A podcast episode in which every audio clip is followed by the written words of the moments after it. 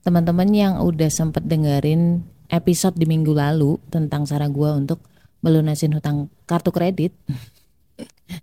Kan kemarin masih fundamental banget ya masih basic banget lah ibaratnya. Tapi kalau misalkan tanpa pondasi itu terus tiba-tiba lu pontang panting cari pinjaman cari solusi itu jatuhnya capek dan hancur. Ibarat ibarat bangunan ya bangunan berdiri kokoh seolah-olah nih. Tapi pondasinya nggak ada gampang runtuh kan assalamualaikum gimana kabar lo alhamdulillah apakah lo lagi ngerasa kesepian atau sendirian? Kenalin gue Ria Marliana, teman healing lo di podcast Self Healing. Di sini kita bakal ngobrol bagaimana sih belajar berdamai dengan luka, tentu aja atas izin Allah Subhanahu wa taala. Semoga Allah sembuhkan lukamu, ringankan bebanmu dan kuatkan hatimu. Jadi teman-teman gue tuh punya tiga hutang waktu itu, tiga jenis hutang. yang pertama hutang pada teman. hutang pada teman ini tidak berbunga dan juga jangka atau temponya tuh lunak. Lalu yang kedua adalah hutang pegawai. Hutang pegawai ini jumlahnya juga sebenarnya paling gede, tapi waktu itu pas gue resign sudah ada uang hak-hak gue, hak-hak ketika gue keluar itu dibekukan. Selisihnya udah nggak terlalu banyak dan juga temponya masih bisa diatur lah. Itu kita masih bisa nego. Lalu yang ketiga adalah hutang kartu kredit di mana hutang kartu kredit itu posisinya sudah kondisi uh, tidak bisa terbayarkan lagi dan mungkin udah posisi collectibility macet gitu. Nah, hutang kartu kredit ini hutang yang argonya terus berjalan yang nggak lunak sama sekali sampai pada titik di mana itu sudah membengkak menjadi 150%. Ketika gue dapat kerjaan, gue budgetin tuh, misalkan untuk makan segini, untuk uh, untuk kebutuhan gue sehari-hari segini gitu ya. Dan untuk pelunasan hutang tuh segini. Ya sebisanya lah ya 20% dari full of gaji. Jangan lupa sedekahnya harus tetap ada. Prioritas utama ketika lu budgeting adalah pertama sedekah dulu. Kemudian yang kedua adalah primary kebutuhan primer lo. Lalu yang ketiga adalah budgeting untuk cicilan. Baru setelah itu entah lo mau nabung entah lo mau eh, jalan-jalan. Kalau dulu sih gue memang bener-bener yang gue gedein di cicilan. Karena apa? Karena ya buk, belum saatnya untuk senang-senang di saat itu ya. Karena memang tujuan gue waktu itu berdoa minta kerjaan adalah biar dapat ngelunasin beh, biar dapat ngelunasin hutang. Uh, terus terang ini gue mm, entah ini kalian setuju atau enggak tapi ini udah gue lakuin. Jadi waktu itu gue berpikir bahwa gue harus bantu orang gue harus ngebantu orang yang punya pinjaman gue lunasin walaupun nominalnya mungkin gak akan segede gaban gitu.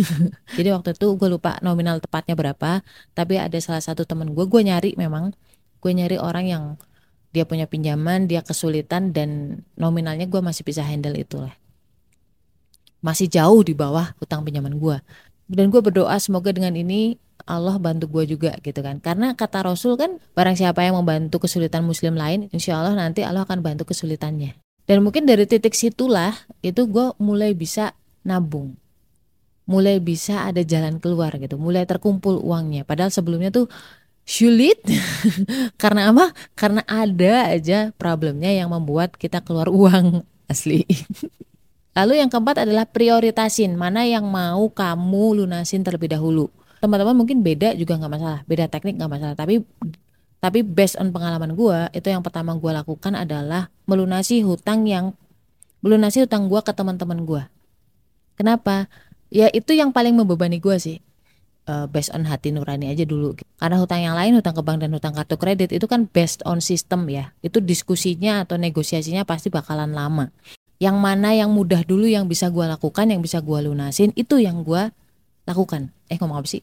Pokoknya yang mana yang mudah dulu yang bisa nurunin outstanding pinjaman gue itu yang gue lakukan. Yang pertama yang paling mudah yaitu ngelunasin hutang ke teman. Hutang pada teman. Ya bismillah lah diniatkan dengan niat yang baik gitu kan. Lalu yang kedua baru hutang kartu kredit. Kenapa hutang kartu kredit dulu? Karena hutang yang satunya hutangnya pegawai itu gue waktu itu masih ada dana. Waktu itu masih ada dana yang dibekukan. Jadi masih masih bisa nanti gitu diurusnya. Dan nominalnya itu paling besar. Itu negosiasinya pasti paling rumit. Nah hutang kartu kredit ini for your information teman-teman gue punya dua. Yang pertama itu nominal kecil yang satunya adalah nominal yang agak besar. Nah gue lunasin dulu yang nominal kecil dulu. Biar apa? Biar debt kolektornya itu tidak nagih-nagih mulu. Walaupun ini hutang kartu kredit yang syariah dan lebih woles sih dibanding yang satunya. Tapi kan gengges ya. Maksimal lu lunasin di hutang pokok aja. Karena kan sebenarnya kewajiban kita sebagai muslim adalah membayar hutang pokoknya saja, bukan bunganya. Ya, tapi kan sistem ya, kadang-kadang memang sistem ya mau gimana gitu. Akadnya dari awal memang kita ada akad berbunga. Nah, tapi karena posisi hutang kartu kredit gue udah macet waktu itu ya. Nih teman-teman, macet dulu baru bisa nego. Jadi kita bisa nego. Waktu itu gue nego kalau nggak salah ya 105% lah. Jadi ada tambahan 5% dibanding hutang pokok. Ya kalau masih 5% gue masih bisa terima. ya kan? Jadi itu alhamdulillah dengan online-online aja alhamdulillah udah terselesaikan hutang yang syariah hutang hutang kartu kredit yang syariah ini nggak nggak pakai lama waktu itu. Nggak pakai ribet. Alhamdulillah dilancarkan sama Allah. Nah lalu yang kedua nah ini nih hutang kartu kredit yang nominalnya gede itu kan udah membengkak sampai 150 persen. Jadi ada tambah 50 persen untuk bunga denda ya kan?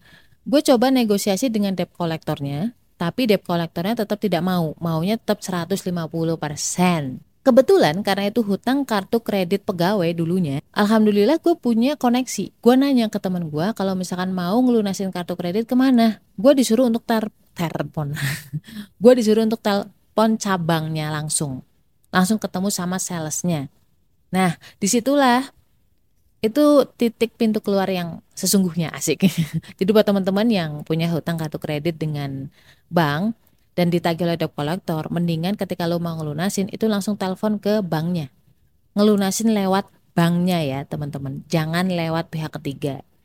Saya cerita bahwa saya punya uang segini, saya pengen ngelunasin gitu, saya pengen menyelesaikan hutang kartu kredit ini.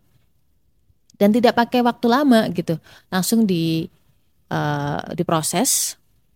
Waktu itu gue kena kayaknya ya gue kena hutang pokok ditambah 200 ribu atau berapa gitu. Jadi ada biaya adminnya.